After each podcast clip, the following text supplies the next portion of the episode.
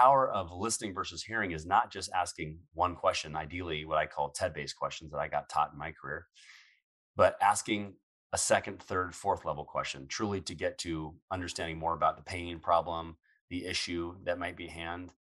I found that if you just ask a question and start talking about yourself, you're the opposite of authenticity. You're doing what every, I would say, non-elite seller does. They come in, you know, can't wait to talk about all the product, the things they got going on in their life, but the client might give, pardon my French, two shits about it.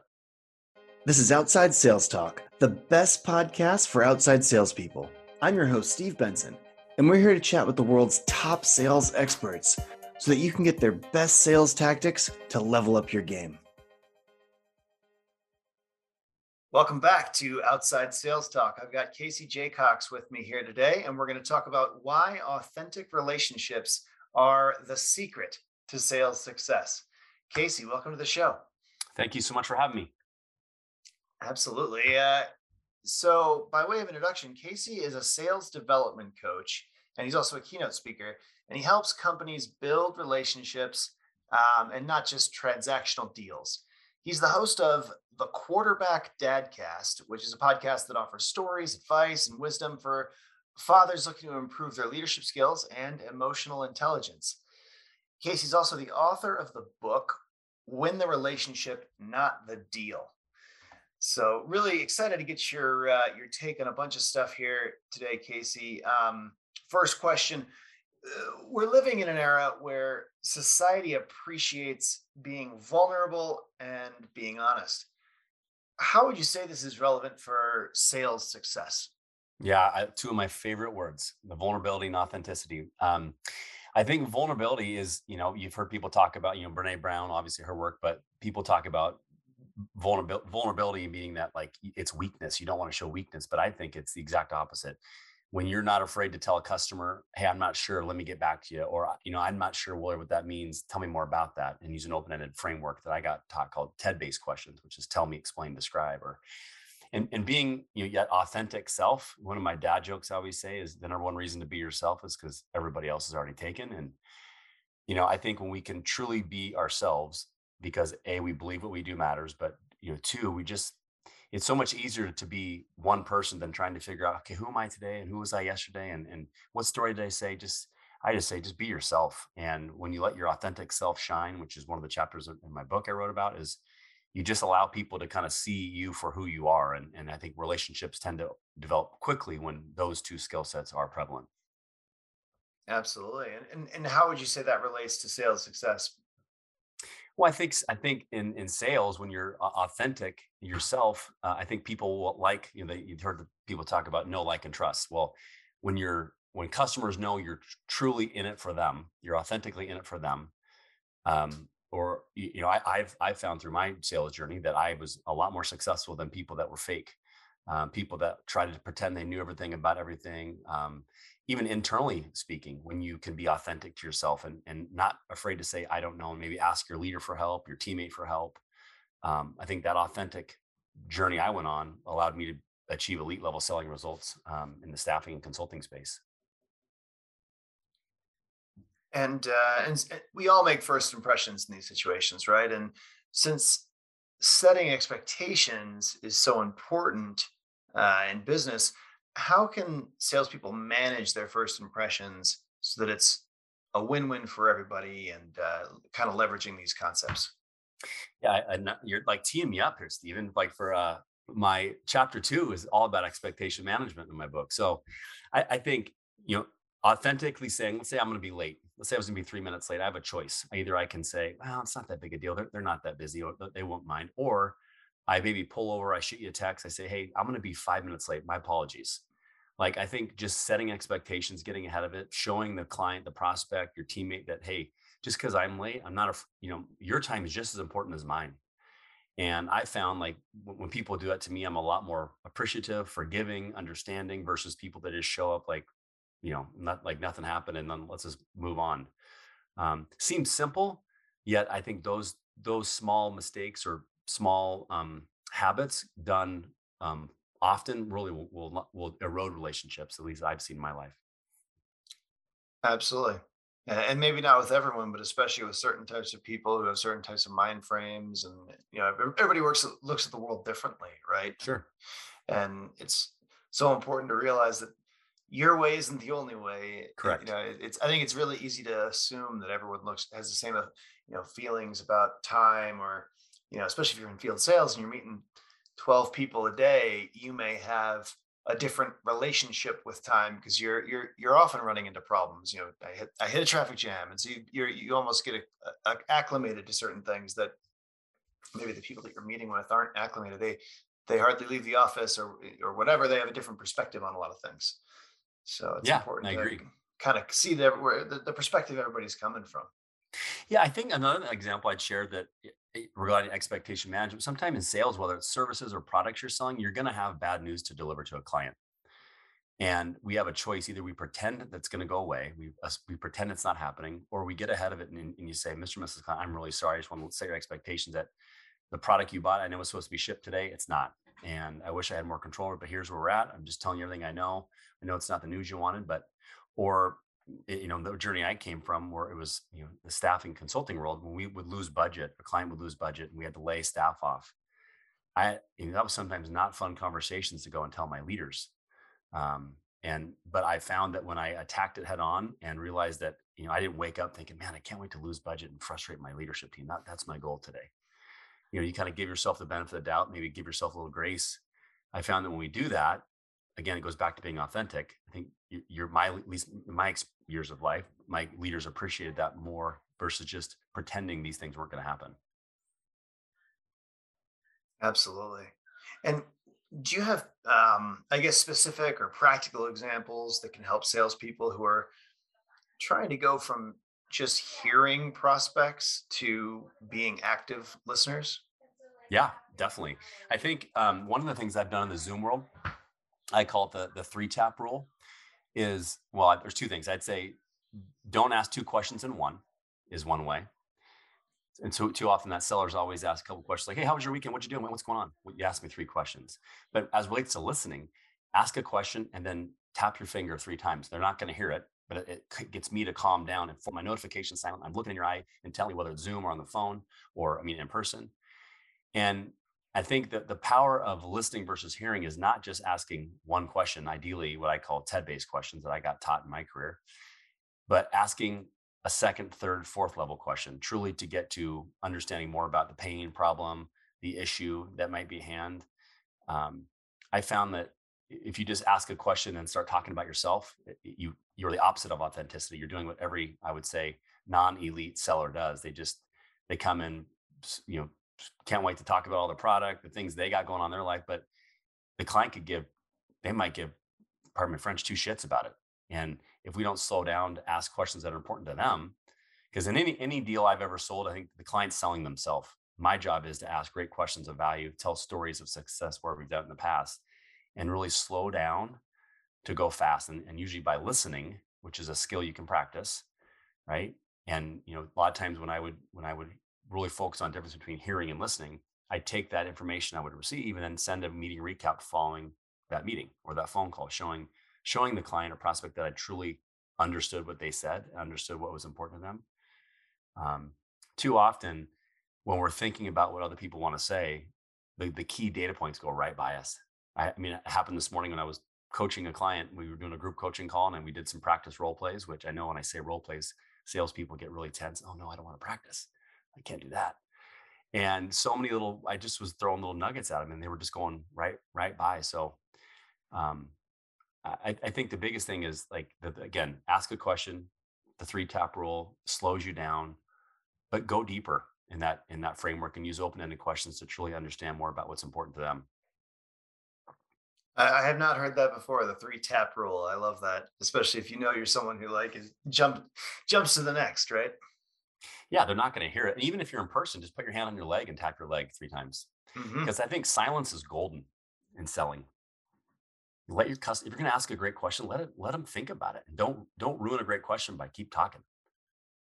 Such an important lesson. And it's a part of listening, I think, that people don't realize. I mean, you can't expect people to have an answer on hand, especially if it's a challenging or a question that makes them think, or which a lot of great sales questions should. It should make them sit back and say, oh, that's a great question. How much would that be worth to us to implement a solution that could attain that result? Like, and money, I'd have to calculate that. Yeah, you want to ask the questions that cause someone to, have to stop and think. And so you have to wait for the answer. But that is, you said the two words that when I teach the people I coach, those are two words I want to hear in any meeting. That tells me I had a great meeting when I heard great question, because I made them think. And that's what great elite sellers do. I always joke, you want to be the Maya Angelou of sales. It's not what you said, why you said it, but how you make people feel when they leave an interaction with you. Are they thinking about you an hour later? Like, man, that guy was different. She was prepared. She asked great questions. How'd she know that about my business? And if you're prepared, meaning you showed up on time, which is probably 10 minutes early. You didn't get a ticket on the way because you're freaked out because you're going to be late. You've actually understood what the company does, what industry they're in. You've looked them up on LinkedIn. You've done the prep. You have a few, 4 or 5 discovery questions already ready to go that you've rehearsed. You don't just wing it. And too often, like I joke with sales teams and sales leaders. I said, imagine if you were on a flight and the pilot sprinted down the jetway, just dead sprint, and said, man, I'm barely glad I made that. Hey, I usually do a walk around, but it's cold outside. I don't want to do. And there's a lot of buttons up here I haven't seen before. They seem pretty cool. And, I usually do a walk around when I pass that. The flight attendants, they might be back there. I'm not sure. We usually file a flight plan, but I don't want to file one day. I'm just going to go fast, take off and see where we go. We'll let you know where we get the cruise, but sit back, relax, have a great flight. Like, tell me how comfortable you'd be in that example. People like, no, I don't want to be in that flight. I go, then why are you running your business that way? Have a plan, like slow down, listen, understand what you're doing versus just winging it. Absolutely. Well, in general, how can we improve our self-awareness in order to create those relationships and that are more meaningful and deeper with our clients? I think you got to be open to feedback. This is an Uncle Rico moment coming from Napoleon Dynamite. I played quarterback in college way back in the day. And, I had some really, really good games, but I had some games where I was not my best. And the bad part about it is the next day on Sundays, I'd have to go in with my team, watch film of how bad I was. And when you get coached in front of your buddies and you see how bad you are, you can't hide from it. The film never lies. And so I usually take that same mindset to selling. And, when I got done with a meeting or I got done with a presentation, I say, tell me 2 things you liked and tell me 2 things I could do differently. Even when we're doing well, seek feedback. So you're saying you would seek that feedback from clients in live circumstances. Sure. Why not? When I got taught, it was more internally, but I took that advice and went externally with it. And the guy's like, you can't do that. I'm like, why not? I'd rather know. I always want to know how I'm doing. I never want to assume. I think I know how a client feels about me, and we might not like the feedback and you might not have to agree with them, but we have to be self-aware to know that we all have gaps. No one's perfect. We're far from it. We're all flawed human beings. But, one of my mentors, he said that it's okay not to know every answer. It's just not okay not to do anything about it. So taking that feedback, being self-aware that, hey, I might need to slow down to ask better questions here, or, hey, my follow-up wasn't what it should be, or maybe, God, I haven't been documenting at all. I'm just keeping it in my head and hoping I'm going to remember when to call these people. So I think sellers, there's this, at least my experience being around sales teams, there's a lot of ego. There's a lot of, I have to be perfect.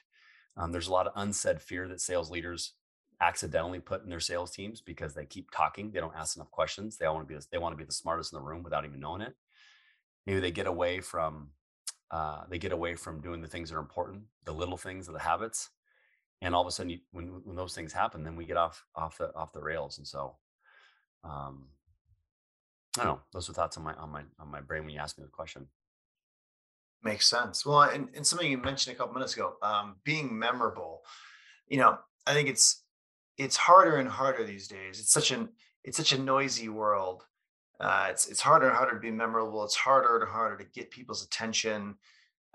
What types of advice or thoughts do you have for our listeners about how they can become more memorable with their prospects and customers?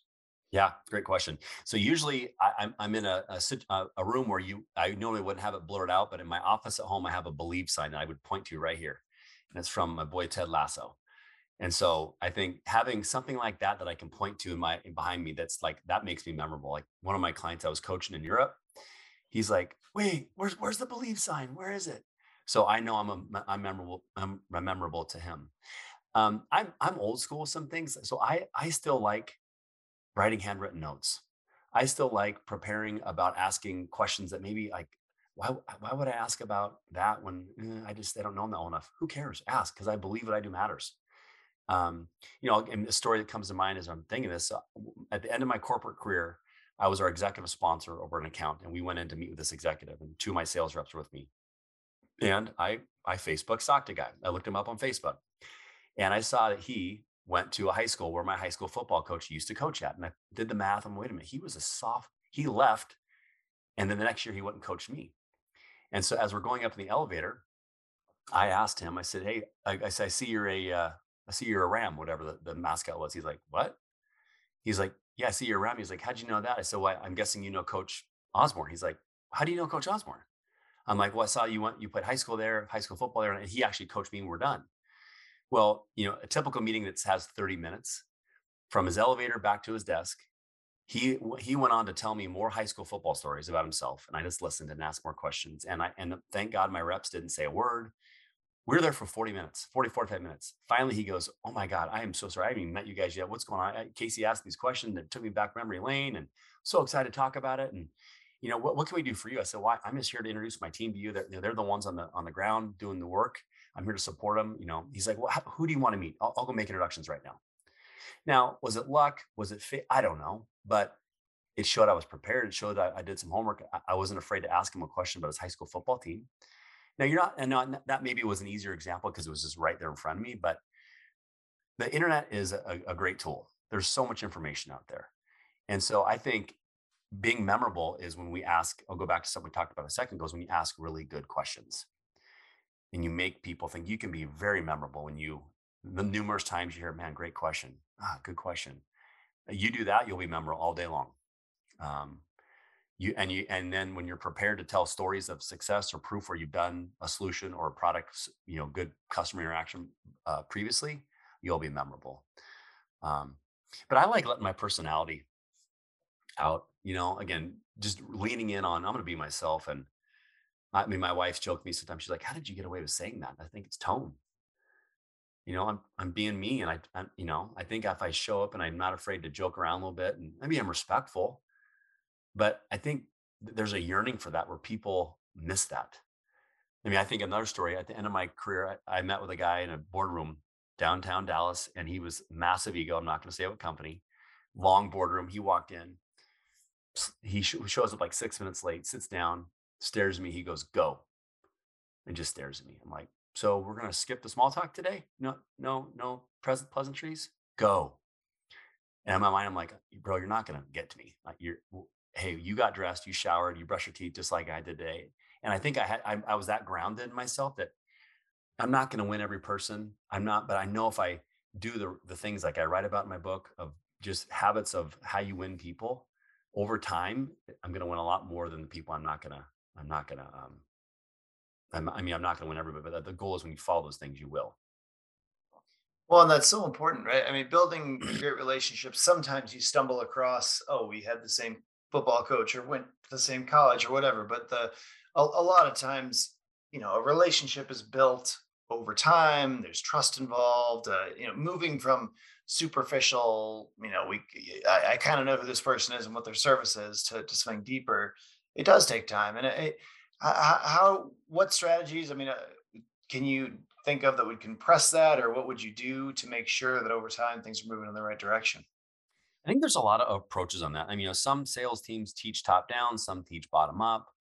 I think any relationship that takes time is meant to withstand. If it happens too quick, it's probably going to be a little, you reopen the door for maybe some rocky roads downstream. So as I think about, like, when you ask me that question, I think about a time in my career where I would not go to executives until I had a story to tell, either a story to tell externally or ideally internally. So if I was working with 3 or 4 folks under managers, under a VP, I'd go to them with a story. And I think over time when I would say, here's the problems that we found that exist within your company or your industry. Here's the problems that we're solving for your, specifically under these four managers.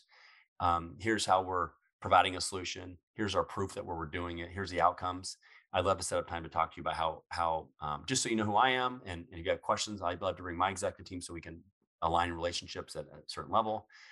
And when I would do it at the right time, I found that it definitely opened up more doors. Sometimes as relates to relationships taking time, being able to think on my feet and understanding that, okay, wait, this person internally might want to know someone that does the very similar thing in another part of the organization. So it's like understanding your customer, understanding the organization. So being able to think on feet, ask questions to see if he or she might want to go meet with somebody in another team. Those types of things would shorten relationships.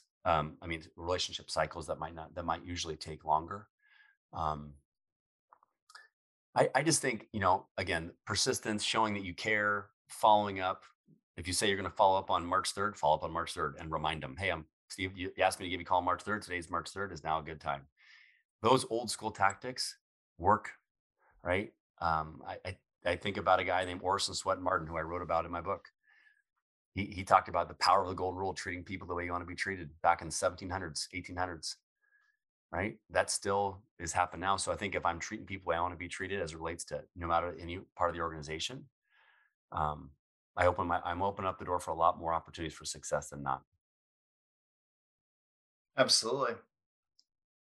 And what would you say, what mistakes do you see salespeople making that don't deepen relationships, make things more transactional, and what could they do to do it differently? They talk too much. They don't ask questions. They don't listen. They don't understand the client's business. They pretend to know everything. That's externally. Internally, they don't document because they think my boss has forced me to do it. They don't ask for help. They complain about being micromanaged because my boss is always on me. Versus to me, it's a mindset shift. It's a mindset shift. If I say, hey, Mr. and Mrs. Leader, and hopefully you have a good leader that has the right mindset too. But I found when I would go to my boss and openly share what's in my pipeline, where do I need help? I found that my pipeline became a lot more healthier. I had much less fear.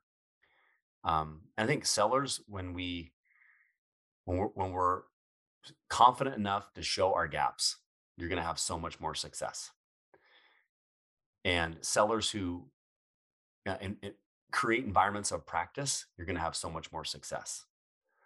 Too often sales teams don't want to practice. They want to wing it. Like I joked about earlier with the pilot example. Why wouldn't you want to practice? Major League Baseball, take BP. Football players practice every week, but sales, we're that elite. We can just show up and go, which is a joke. I still practice. 46 years old, still practice to this day. Makes total sense. Yeah, I mean, I remember one sales job I had earlier in my career.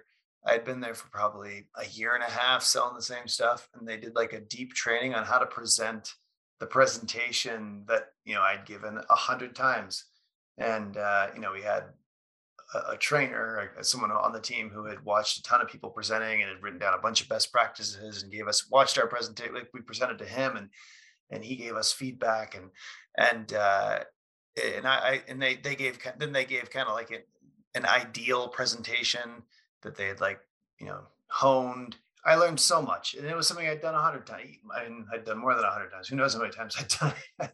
I was doing 100 times a month. Right. But, I learned so much because, just to step back, practice. Someone put a lot of time and thought into what are the best practices here across the board. So you can always be better, no matter how much you've done something. 100%. I'll tell you, one of the best questions I got taught at the end of my career in corporate, that is a mistake. Back to your question about mistakes. So most sellers go in with an agenda. Maybe they do, and they just go right into it. Hey, I'm excited to talk to you today about A, B, and C, and we're here to help you, blah, blah, blah. The question that I got taught that changed the game for me, that I wish I would have learned in my 20s, is that it would be like, hey, thanks for your time today. Before we get started, describe for me what would be an ideal outcome for you in the 40 minutes we have today. And When I learned that question, I was like, oh my God, that's awesome. Because it gave you the chance to pivot in case what you have ready to present does not align with what the customer wants to talk about. Even if you've already talked 3-4 days ago and you have an agenda, that was 3 or 4 days ago. Maybe something changed. Wouldn't you want to know? And so for me, when I ask that question, I usually hear, great question. Yeah, I'm excited to talk about blah, blah, blah.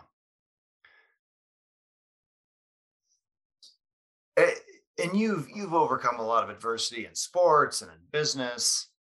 What would you say the biggest lessons that you've learned in those experiences that can be applied to field salespeople? Well, the biggest adversity I went through was when I was 17 years old. I still think about it every day.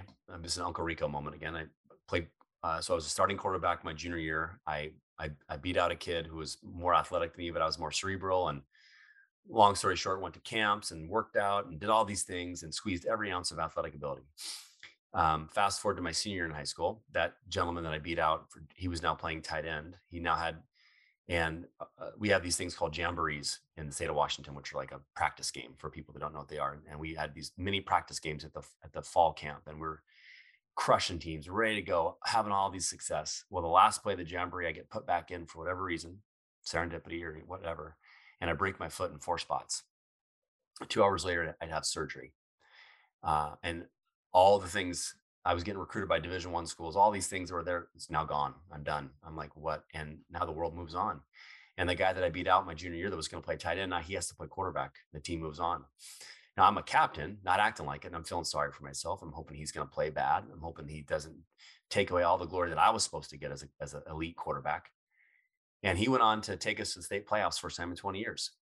He was named second team all-league quarterback. He broke our single season passing yardage record, and I had to just watch.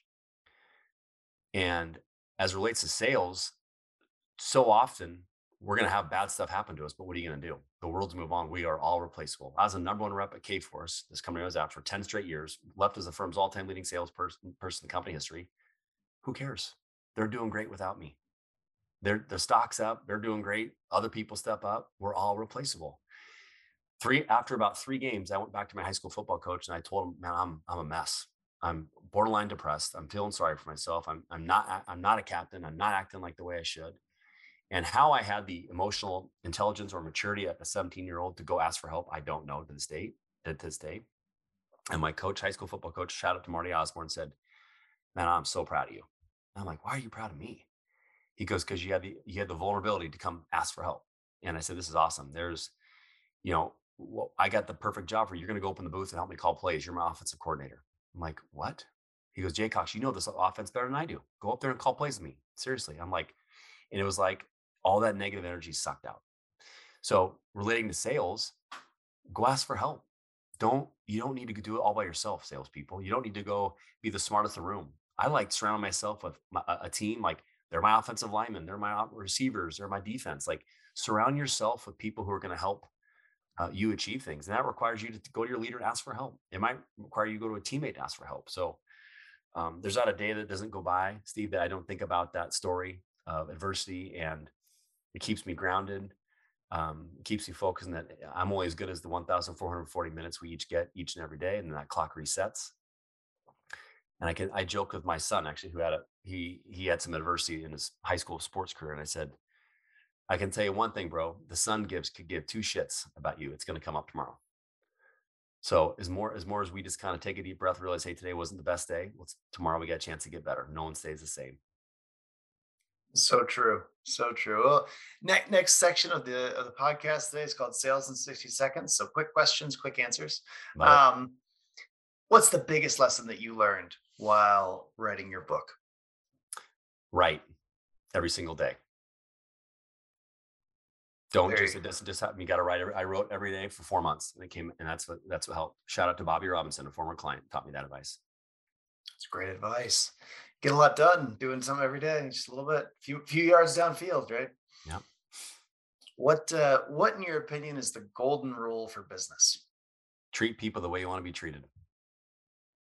We learned that. Yeah, 5 years old is important, but now we get adults. We can be assholes to each other. Why is that okay? Who was the person's name you mentioned a few minutes ago that goes back to the 1700s? Yeah, it's actually 1800s. Orison Swett Marden. Orison Swett Marden. M-A-R-D-E-N. Great. Look him up. Beast. Love it. And how can salespeople shift from from negative thinking towards practical optimism? I have a daily 4-minute meditation I do to help with that, because sales is about mindset. It's called the Ha, which is, so the first minute I do breathing, second minute I do I have statements, physical, emotional, opportunistic. I have an opportunity to do X. I have an opportunity to be a great leader. Third minute is I am statements, physical, emotional, opportunistic. And last minute, I will be I will statements. And I find when I do that, I get in the right mindset. If I'm having a bad, say I get in an argument with my son or my daughter, or my wife or whoever it may be, don't go into the office with that negative energy. It's not your team's fault. Take a deep breath, clear your mind, go in with the right attitude, enter the huddle as a quarterback, enter the huddle as a pilot, don't enter the cockpit with negative energy. Not their fault. Well, and on that point, you're kind of bridging a lot of stuff from the home to professional, your podcast and everything. How can you talk a little about how salespeople can apply what they know, what their skills, their leadership skills in the home? That's kind of an area of expertise for you, I'd say. I think it goes back to ask for help. It goes back to don't bring negative energy home. If you have a bad day, it's not your kid's fault. It's not your wife's fault. If you got to take 2 minutes before you enter the door, take a deep breath. I had friends that played in the NFL and their kids could give two, their dad threw 2 interceptions against the Bengals. Against lines, who cares? So I think then listening, like I learned this thing from a friend named Matt Miller. He taught me to say, how many men out there say, hey, honey, tell me how I can be a better husband this week. Hey, bud, hey, son or daughter, tell me how I can be a better dad this week. Ask good open-ended questions to get better conversations. Yeah, I feel like that's a lesson you can take almost anywhere in life, right? Any kind of relationship, asking, just directly asking, how can we make this better? How could I improve? How could we improve? How could I change this to make it better? What are your challenges with this right now? Having that kind of open conversation with people can often lead to better results, win-win situations. Goes back to self-awareness. Yeah. Well, as an actionable takeaway, what should the field salespeople who are listening today do as a first step towards building more authentic relationships with their prospects and customers? So I learned this from my friend named John Kaplan. He taught me this phrase called seller deficit disorder, which is 2 symptoms. He said, they don't listen and they don't understand my business. That's 2 reasons why clients do not like salespeople. So if you're a younger seller, go research the industry you're serving, understand the problems that exist for your, and then listen. Don't go into the meeting knowing you have to be the perfect rep. Don't go into the meeting knowing you have to have the perfect pitch down. I always teach people, if you go on asking great questions because you're prepared, you understand their industry, you understand what's going on, and then and then give yourself grace that it's going to take time. You're not going to go in and meet someone the first time they're going to give you a $40 million order. It's not going to happen. Unless you're going to create the next post-it note that we don't know about, I think for people who are just starting out in sales, focus on the fundamentals, the basics. There's so many companies I'm working with right now that after I get done working with them, they'll be like, I can't believe we weren't doing that. It was so obvious right in front of us. And we got complacent, we got going too fast, and we got to slow down. Well, I'm going to try to summarize everything that you've taught our learners here for in about 2 minutes or so. So first of all, Casey believes that vulnerability is not a weakness, but actually a strength. Being authentic in sales helps your customers feel that you're truly in it for them. Set expectations and get ahead of anything that pops up so that you can strengthen your relationships with consistency. Practice active listening by intentionally slowing down and ask follow-up questions to get to the core of a problem.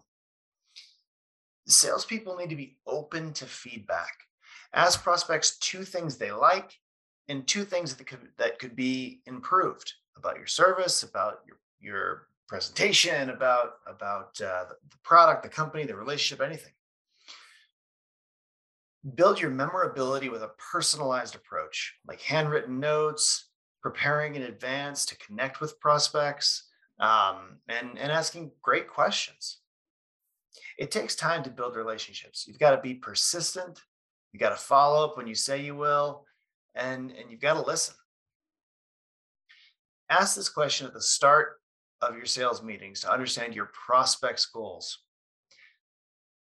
Describe for me what an ideal outcome would be for you with our 40 minutes that we're going to spend together today.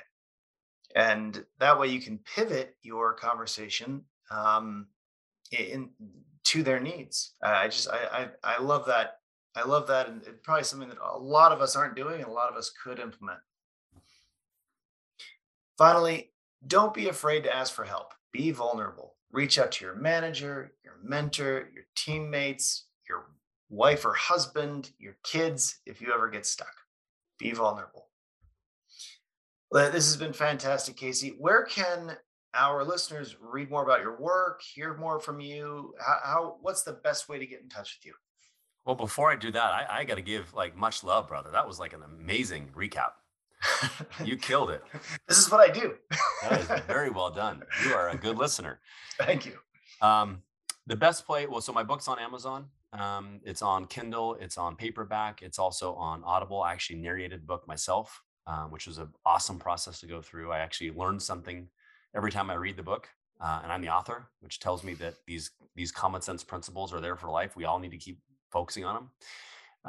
LinkedIn's a great place to find me as well. So if something intrigued you about this conversation, please reach out, connect with me on LinkedIn, or you can visit my website, which is just caseyjaycox.com. Talks about all the things I'm up to regarding to my podcast, coaching, speaking, etc.